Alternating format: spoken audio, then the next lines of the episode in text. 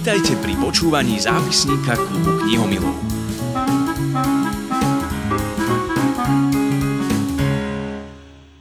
Nedávno som vám v zápisníku klubu knihomilov predstavila spisovateľa Tahara Benžalúna, jedného z autorov, ktorý ma minulý rok veľmi oslovil. Tento raz môžem niečo podobné povedať o spisovateľke, ktorú predstavujeme ako po maďarsky píšucu slovenskú spisovateľku, ale o tom nám už viac povie ona sama. Do pozornosti dávam knihy Slušné dievčata plaču potichu a Meské líšky. Moje meno je Martina Švirlochová, Želám príjemné počúvanie a nech sa páči, poďte sa zoznámiť s Katarínou Ďurica.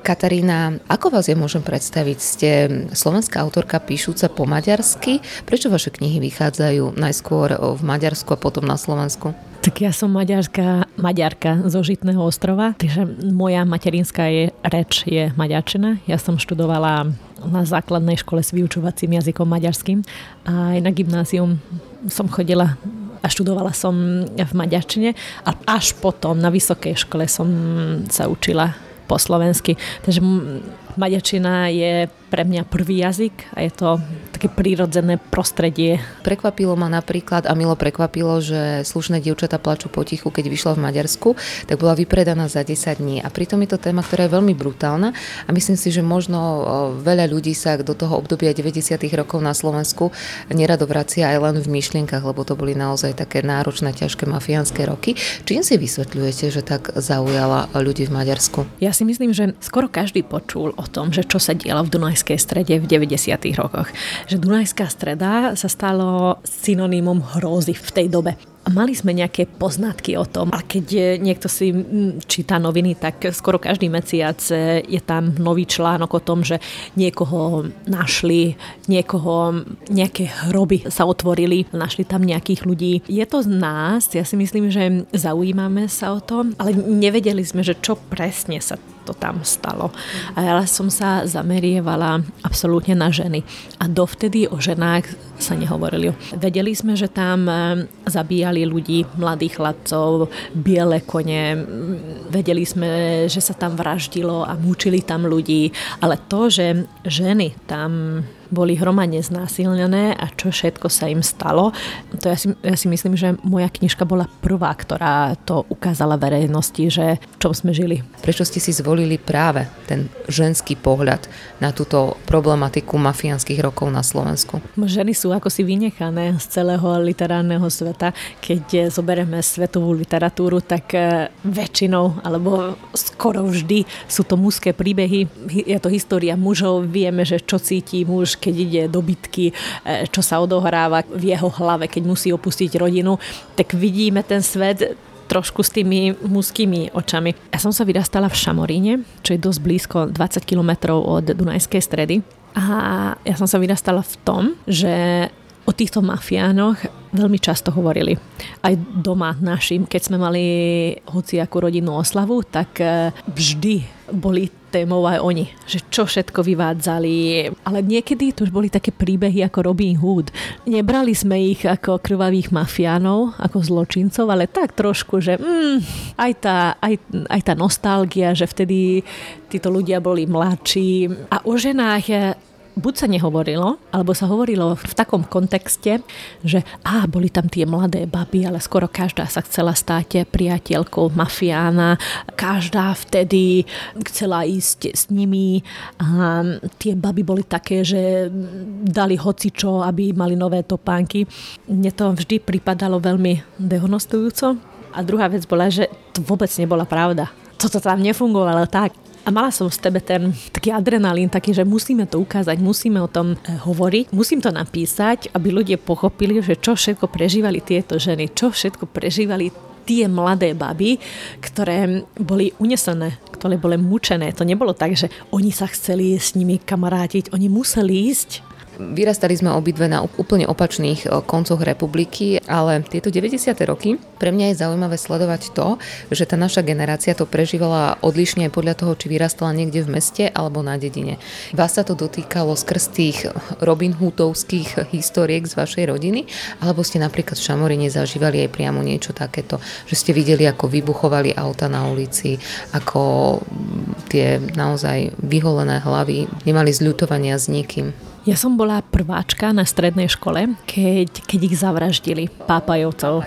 Takže našťastie som sa s nimi nestretla. Tak raz som ich videla, keď som ako malé dieťa sme išli ku babke na hody a strašne som ťa tešila na kolotoče a potom sa objavili a mama ma chytila za ruku, že ideme naspäť, ideme domov.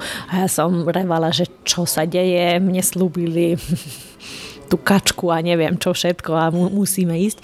Ale naozaj, ako oni prišli, tak do troch minút to tam celé bolo prázdne. Mali ste pocit, že tie mesta na tom Žitnom ostrove nejako s tým aj bojovali, alebo skôr ste vnímali celé to svoje okolie a ľudí ako ľudí, ktorí uh, radšej policii nič neoznamujú, majú maximálnu nedôveru v systém, štát, že radšej naozaj každý z tej uh, krčmy utiekol, ako by sa mal pozerať na to, ako tam niekto niekomu ublíži. Tak Žitný ostrov, ja si myslím, že bola aj odlišné aj v tom, že to sú Maďari. Takže títo Maďari väčšinou nevedeli ani po slovensky. E, absolútne neverili policajtom vlastným, lebo vedeli, že v Dunajskej strede policajti a mafiáni sú prepojení.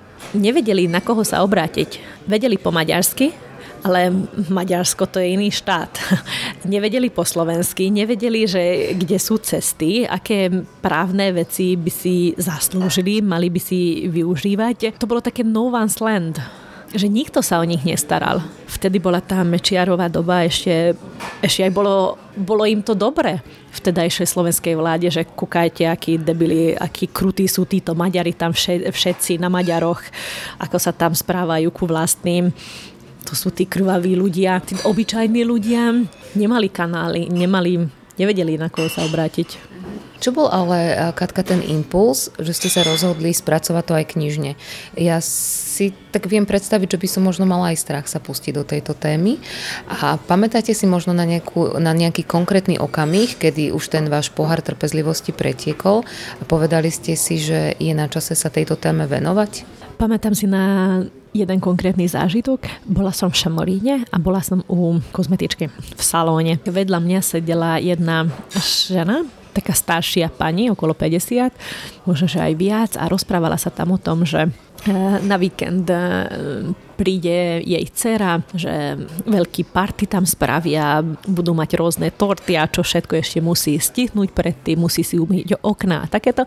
A na záver povedala, že aká škoda, že to jej syn, jej syn už nedožil sa toho a že to bol veľmi láskavý a nádherný chlapec a je to, je to obrovská škoda. A vtedy otvorila som si oči, aj tá kozmetička, len sme sa tak obzerali a na minútu naozaj eh, ten vzduch bol úplne iný v salóne, lebo každý vedel, bez toho, aby sme to vyslovili, že jej syn bol krutý mafián, že to bol, bol hyena, že to bol taký človek, ktorý, to, to proste to, to bandita.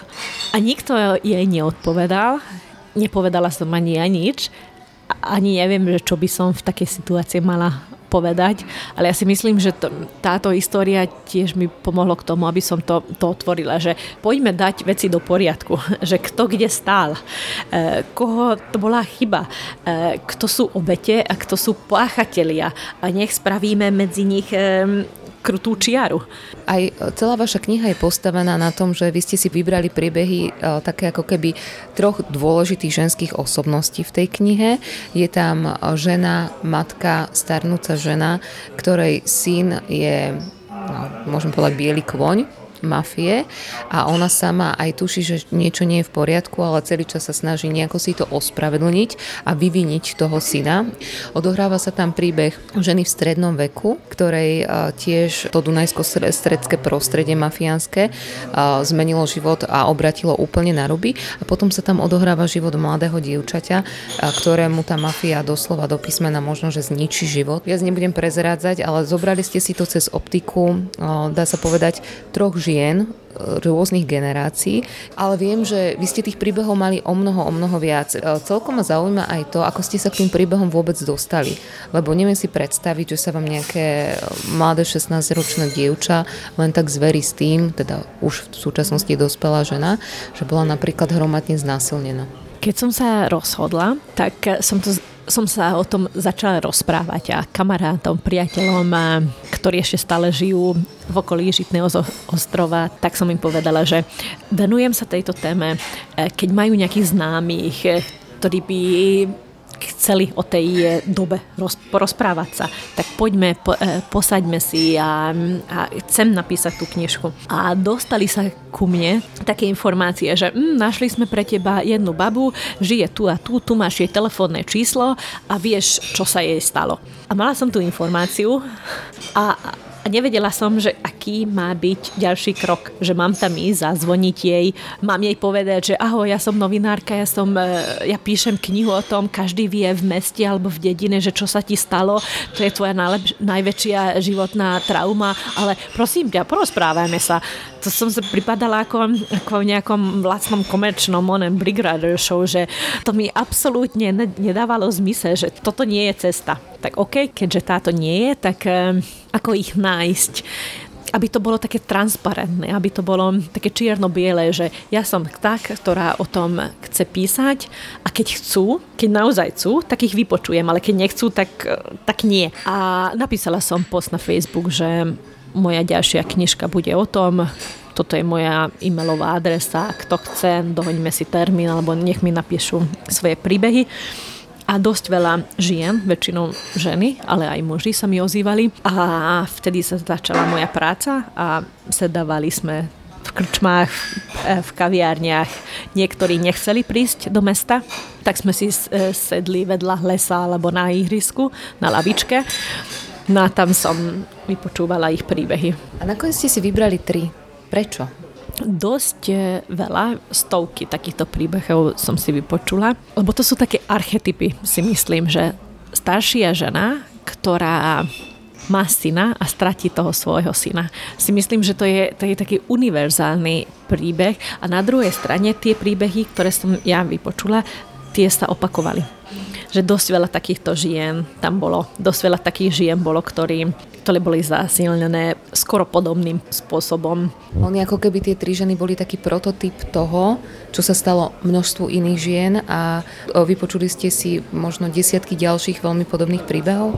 Áno, presne. Toto je téma, ktorá bola nesmierne pre mňa ako mamu aj možno ťažko vnímaná najmä preto, lebo tieto roky 90. Ja som sa vás pýtala na to, že či sa dalo robiť niečo iné ako zútekať z tej reštaurácie, keď ste videli, že idú výpalníci a podobne, ale na druhej strane mám pocit, ako keby ten obyčajný človek ani nemal šancu ochrániť svoju rodinu a svoje deti.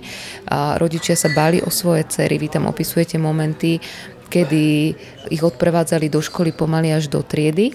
Na druhej strane, doslova nie, že mladí chlapci, malí chlapci boli využívaní ako štartéry, že si z ihriska stiahol chlapca, povedal mu naštartuj mi auto a mám pocit, že máte obrovský talent na to, aby ste vycítili toto všetko, čo sa tam dialo. Mali ste pocit aj z toho svojho okolia, že tieto mafiánske 90. roky úplne zničili napríklad niektoré rodiny vo vašom okolí? Áno, to som videla to bolo dosť časté alebo klasický prípad, že mladá baba bola znásilnená odviezli na 3 dni alebo na 2 týždne alebo len na popoludne. Potom sa vráti domov a rodina sa s tým nevie nejako vysporiadať. Vtedy psychológovia alebo psychiatri na Žitnom ostrove ešte nefungovali. Absolútne to nebolo v kultúre alebo v móde vyhľadávať takúto pomoc. Nevedeli, že čo majú robiť. Nevedeli, ako sa tváriť. A muži sa stali alkoholikmi. Že mami, tí matky tých e, dcer, oni sa angažovali nejako, že pomô- pomôžem, porozprávajme sa, e, robme niečo a muži nemali na to svoje tie tools, že čo, mám si sadnúť e, na lavičku a prejdime to celé, alebo kde to začať? O citoch sa nehovorí. Muži, ktorí vtedy mali 50 rokov, to bola úplne iná doba, iná generácia. Nemali na to slova boli nesmierne smutní, mali v sebe stres, nevedeli, že ako to dať von začali piť. Takže generácia alkoholikov.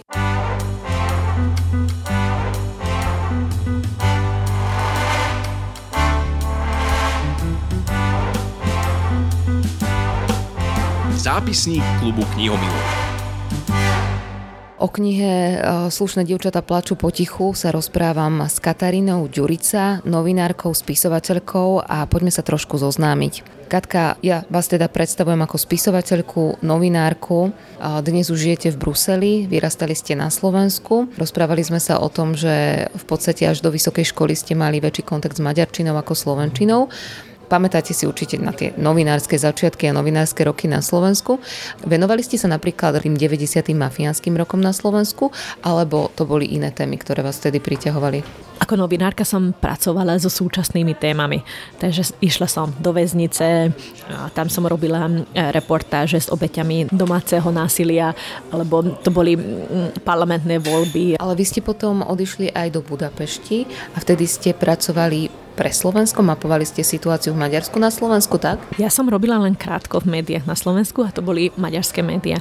Potom som išla do Budapešti a tam som sa vedovala ženským témam, ale ženským témam pod pojmom ženské témy nemyslím teraz opalovacie krémy a zelený turmix a ako schudnúť, ale také témy ako nútená prostitúcia, domáce násilie, ženské väznice. Ale som robila niekedy, keď boli napríklad na Slovensku parlamentné voľby, tak e, ja som bola tá, ktorá sem prišla. Fungovali ste aj v zahraničí, pôsobili ste aj na Blízkom východe. Keď rozprávam o Blízkom východe alebo rozprávam o Afrike, tak tam ste pôsobili ako nejaká vyslaná korešpondentka alebo zahraničná novinárka alebo ako turistická sprievodkynia? Ako turistická sprievodkynia, ja som robila pre rôzne slovenské a maďarské cestovky a, a už keď som tam bola, tak som sa ozývala médiám, že som tu a rada by som písala o tomto a tamto. A tie ženské témy prišli aj s tým, že na Blízkom východe alebo v Afrike tam jednak ten svet žien je veľmi odlišný od nás. A na druhej strane, keď som robila reportáže s obeťami z Dunajskej stredy, tak tie ženy sa správali takisto ako, ako ženy v Afrike, ktoré boli v kempoch a ktorí boli tiež mučené a znásilnené a mali obrovskú traumu a nevideli sa z toho dostať. Tie, tie ženské reflexy boli také isté. Keď africká žena zostane znásilnená, tá trauma je taká istá. Tá obrovská bolesť, reakcia tela alebo duše na tú udalosť je skoro rovnaká. Možno, že oni žijú úplne odlišným spôsobom života, ale naše telo na tú traumu reaguje takisto. A naše e, pocity po takýchto udalostiach sú absolútne stotožné. Mali ste možnosť rozprávať sa napríklad o týchto témach teda priamo so ženami v Afrike alebo na tom Blízkom východe. Predsa len možno, že aj jazykovo, aj akokoľvek inak je bližšie rozprávať sa vám s, Maďarsko, s Maďarkou z Dunajskej stredy ako ženou z Afriky. Mali ste tu možnosť stretávať sa osobne so ženami, čo niečo takéto zažili? Áno, e, stretla som sa a mali sme tlmočníka a tam sme, tak sme sa rozprávali s tými africkými ženami. Ale neviem, či to je jednoduchšie, alebo práve naopak oveľa trčie robiť rozhovory alebo venovať sa takej téme v Afrike alebo u nás doma. Ja si myslím, že keď som bola na vysokej škole, keď som začala robiť pre média, tak stále som mala tú túžbu, že ísť niekam a ukázať, čo sa tam deje. Že Blízky východ, Afrika, že tam tie ženy sú potlačané a treba im otvoriť svet a svet sa musí zmeniť. Až potom som si to uvedomila, že jednak je to strašne povrchné. Ísť tam a povedať, že môj spôsob života je lepší ako ten tvoj. A na druhej strane nemôžem mať zakryté oči, že čo všetko sa, sa deje v mojom rodnom meste, v mojom regióne s mojimi ľuďmi. Ako ten systém celý nefunguje, že zo Slovenska maďarská novinárka ide do Afriky a potom s našimi témami sa to, kto bude zaoberať. Má prísť e, africký novinár a sadnú si do Dunajskej stredy na kávu s týmito ženami. Takže to, to nejako to nedáva zmysel, že ja musím byť otvorená na vlastné a ja to musím vykopať a ja to musím tie historické udalosti, ale aj z nedávneho, nedávnych rokov to, to otvoriť, to ukázať, to napísať.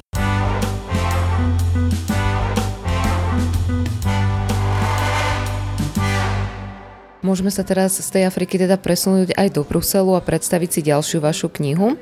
Meské líšky je ďalšia kniha, ktorá vyšla na jesen 2022. Spisovateľka a novinárke. Dnes sa rozprávam s Katarínou Ďurica, rozprávali sme sa o knihe Slušné dievčata plačú potichu. No a Meské líšky, ja som tam vždy videla nejaké paralely medzi tými knihami a táto kniha mi bola tiež blízka, pretože sa venujete tomu, čo Slovensko sprevádzalo celé 10 ročia. Tomu vysťahovalectvu za pracou z hladových dolín, zároveň presne tej našej generácii žien, z ktorej polovica odišla po strednej škole robiť operky do zahraničia, ale v neposlednom rade, keďže je to pre mňa aktuálna téma, tak aj téme toho, čo žena zažíva počas toho, ako vychováva svoje deti, zostáva na materskej a vzdáva sa svojej práce. Čiže opäť som videla nejaké také tri línie a tri ženské hrdinky vo vašej knihe Meské líšky. Odohráva sa z časti na Gemery, z časti v Bruseli a nakoniec sa tie osudy prepletú. Ako, tak to už neprezradím, nech si každý prečíta. Pri tomto príbehu Mestské líšky vychádzali ste z nejakých konkrétnych skutočných príbehov, alebo to bol len ten váš pozorovateľský talent spisovateľky, že viete, že takýchto príbehov na Slovensku by ste našli kvantum? Jednak to sú moje kamarátky, s ktorými sa stretávam dosť často, lebo mám malé deti, aj oni majú malé deti, takže na ihriskách alebo pri športových kluboch sa stretávame dosť často. A na druhej strane v knižke je aj tá línia nútenej prostitúcie. A keď píšem, tak musím poznať ten príbeh, musím vidieť tých ľudí, musím vidieť ich tvár, takže ja som ich vyhľadávala, robila som s nimi reportáže, pracovala som s nimi, stretávali sme sa často v Bruseli pri hlavnej stanici Gardinor. Sú tie kabinky. Ja si myslím, že to je hamba Európy, že ženy tu sú takto vystavené. Je to naozaj veľmi nechutné, ale to je len jedna vrstva. Dosť veľa žien, ale aj chalanov, je je v pivniciach, v garážiach, sú schovaných. Ten, ten celý svet toho že ženy z východného bloku alebo z východnej Európy e, sú dovážané do západných krajín a sú zneužité, sú vykoristované. To je jedna obrovská téma a chcela som sa tomu venovať. Čiže k vám prichádzali informácie, že sa niečo takéto deje a že to bolo také, ako to nazvať, taká nevy, nevypovedaná pravda, e, pred ktorou sa všetci tvárime, že neexistuje? Vedela som, že to sa deje. Vedela som, že Brusel v tým eh, nie je absolútne jedinečný, že v každom západnom meste, ale aj v Budapešti, ale aj vo Viedni, eh, že čo sa deje. A tam sú Slovenky a Maďarky a, a, a Polky a teraz aj Ukrajinky v týchto garážiach a v týchto vitrínach. A eh, ja som sa stretla s jednou konkrétnou reholnou sestrou, ktorá sa venovala tomu, aby legislatíva prostitútok sa zmenila. Že toto nie je sex works, ale to je prostitúcia a ako im môžeme pomôcť, ako treba na to ísť e, z legislatívneho hľadiska, že aké lobby skupiny môžeme to toho zapojiť. A ona bola taká dosť žena a strašne sa mi páčila. A ona, ona mi začala rozprávať príbehy, ktoré ma veľmi zaujali a potom som začala chodiť s ňou. V kniha Mestské líšky e, sa odohráva príbeh troch žien. Jedna z nich je Klára, ktorá je možno typom ženy, ktoré by tak povrchne mnohí závideli, pretože je to žena diplomata, ktorá žije v prebytku, v hojnosti, môže mať čo chce. Napriek tomu zažíva strašne ubíjajúce obdobie na materskej, ktoré vedie až k tomu, že nie je schopná sa ako keby postarať sama o tú rodinu a hľada si e, výpomoc v tej domácnosti. Potom tam máme ženu z Gemera, ktorá musí opustiť svojho 5-ročného syna, aby ho uživila, tak odchádza robiť operku a starať sa o cudzie deti do zahraničia. No a do tretice príbeh je mladšej sestry, ktorá sa stane obeťou e, obchodovania s bielým mesom a veľmi ľahko sa to môže stať a jej sa to stalo tak, že si poviete, že aká mohla, ako mohla byť možno taká naivná a veriť veriť, že jej sa to nestane, keď je od začiatku jasné, že ten chlap, ktorého náhodou stretla na tom bielom fáre, ju nemiluje, ale chce ju na niečo zneužiť. Vy ste mama troch detí. Všetky deti sa vám narodili v Bruseli, tak by som začala. Moje deti sa narodili v Budapešti a keď najmladšia mala 3 mesiace, tak vtedy sme sa vysťahovali vtedy sme išli a začínala som od, od nuly. Mali sme tam prázdny dom, prázdny byt, nepoznali sme tam Postali skoro nikoho, našich susedov, tak museli sme zariadiť celý dom, musela som nájsť školku, školu, takže bolo to dosť také aktívne obdobie. Ako ste ako mama prežili roky doma so svojimi deťmi?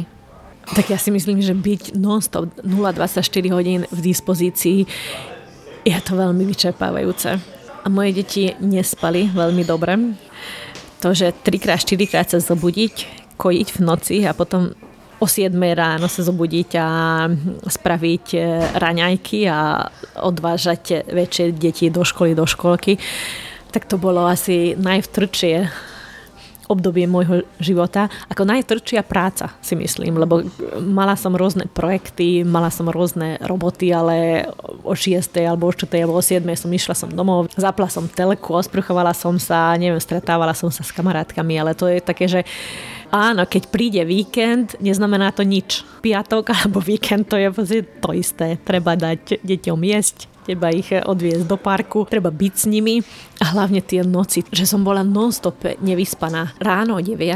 som mala pocit, že už je 6 hodín popoludne, až poďme už spať. Kedy ste, Katarína, začali písať? V ktorej fáze a etape života? Teraz myslím písať knihy. Nie teda ako novinárka, ale písať knihy ako spisovateľka. Keď som sa zoznámila s mojím manželom, tak on, on je Maďar z Budapešti a keď, sme sa, keď som sa stiahovala do Budapešti, tak som sa rozhodla, že OK, napíšem ten tvoj svoj prvý príbeh, prvý román. A vtedy som povedala, že OK, nebudem pracovať ako novinárka, že neberiem nové projekty, že chcem napísať ten môj prvý román. A vtedy som mala rukopis skoro dokončený a vtedy som zostala tehotná. A až vtedy, keď môj syn mal 8 mesiacov, vtedy vyšla tá knižka. Takže prvú knižku som písala ako bezdetná žena a potom som začala písať. Písala som vždy vtedy, keď moje deti boli v školke. Odviezla som ich do školky a vtedy som mala, neviem, 5-6 hodín, keď neboli chore a neboli so mnou doma. Čo, áno, áno. Tedy som sedela niekde v kaviárni alebo doma pri kuchynskom stole, stole a povedala som si, že idem písať. Neodrádzal vás nikto od toho, aby ste sa pustili do takýchto tém? Skoro každý. Môj manžel povedal, že je to vynikajúca téma, len niekto napíše niekto iný. Mala som ten pocit, že, že musím to napísať, musím to otvoriť tú tému, že musíme mať jednu knižku, ktorá je o tom, že musíme sa o tom porozprávať. A s tým, že ja mám rodinu, že mám deti, to mi aj pomáha, že zostávam pri zemi, že keď celý deň, ja som mala také obdobia, že 8 hodín som sa s tým zaoberala, čítala som aj písala som také príbehy, že ako znásilnili ženy, ako kruto ich mučili a aké spôsoby, aké metódy na to používali a ženy v akom stave zostali potom. A potom o štutej vypla som e, telefón, vypla som mobil a išla som do školky pre, pre moje deti. Tak musela som ten balans nejako držať, že OK, toto je moja práca, toto je môj súkromný život, že nemôžu tieto dva svety sa stretnúť. Z také mentálneho hľadiska to bolo dosť náročné a je to dosť náročné ešte aj dneska, lebo pracujem s tým, že mám prácu a mám rodinu a to sú dva od, úplne odlišné svety. A musím sa držať nad vodou, že ja nemôžem, napríklad keď som písala slušné dievčata, tak eh, ja som mávala po nociach nočné mory. Čo je na jednej strane je to, to úplne logická reakcia tela, že toto vojnoví reportéri to prežívajú, toto mávajú. Moja veľmi dobrá kamarátka z Maďarska je novinárka, ktorá, ktorá pokrýva takéto konfliktové zóny. Takže tri týždne je vo vojne niekde v ute- utečenskom tábore, kde ženy sú zmlátené, muži sú mučení, deti nemajú čo jesť. Žije v tom, píše o tom a potom sadne na Emirates, dá si super jedlo, vráti sa do Budapešti, má tam nádherný byt, môže ísť do reštaurácie, môže ísť do potravína, môže si kúpiť hocičo. Že ako to dať do poriadku? Lebo máme také príbehy, že títo novinári, ktorí sa vracajú, e, stávajú sa alkoholikmi, berú drogy, lebo to je úplne iný svet, e, svet v mozgu. To, musíme to dať nejako do poriadku, že to je jeden svet, toto je môj svet. Keď ja som 100% v poriadku mentálne, tak len vtedy sa môžem venovať v takým témam a moje témy mi pomáhajú. Takže musím sa držať dnes, Katarína, môžem povedať, že máte aj vlastné vydavateľstvo? Tak? E, tá druhá kniha Meské líšky vám už vyšla vo vašom vydavateľstve? Áno, mám maďarské vydavateľstvo a zatiaľ vydávame len moje knižky A samozrejme chcela by som, aby to vydavateľstvo bolo väčšie, aby sme vydávali aj iné knižky, iné také naozaj seriózne ženské témy, ale vidím to tak, že keď moja najmla, najmladšie dieťa bude mať, neviem, 18 alebo 15 rokov, tak vtedy nevidím to, že budem úplne, že biznismen a 6 hodín denne na to nestačí. Samozrejme, chcem byť pri deťoch teraz, chcem písať svoje vlastné príbehy, eh, romány, chcem manažovať svoje knižky a potom chcem byť s deckami. Kým sa rozlúčime, Katka, posledná kniha je s akou tematikou? Opäť je to nejaká ženská téma? Áno, je to ženská téma, je to o túžbe po vlastnom dieťati, je to plodnosti, že čo všetko ženy sú schopné spraviť preto, aby zostali tehotné. Je to aj o egg donation, o klinikách v Brne, je to o náhradných matkách. Opäť ťažká téma. Áno. Ale nebola núdza o skutočné príbehy, tak to môžeme poňať? A to sú absolútne skutočné príbehy. Tento svet sa otvára. Už aj moje deti majú takých kamarátov, ktorí sa narodili tak, že náhradná matka ich porodila. Ja si myslím, že to je už, to je už tu, Máme tu už také deti, máme tu také rodiny, ženy, ktoré využívajú také alternatívne možnosti. Je to ilegálne, je to zakázané na Slovensku aj v Maďarsku, napriek tomu sa to robí. Takže opäť ťažká téma, opäť téma, ktorá je ale teda blízka a len sa možno tvárime, že ju nevidíme. Rozprávala som sa s novinárkou a spisovateľkou. Katarína Ďurica má teda u nás na našom knižnom trhu zatiaľ na konte Meské líšky a Slušné dievčata plaču potichu. A keby sme chceli preložiť do slovenčiny názov poslednej knihy, tak by bol aký? To by znelo tak, že koľko, koľko si dala za ňo.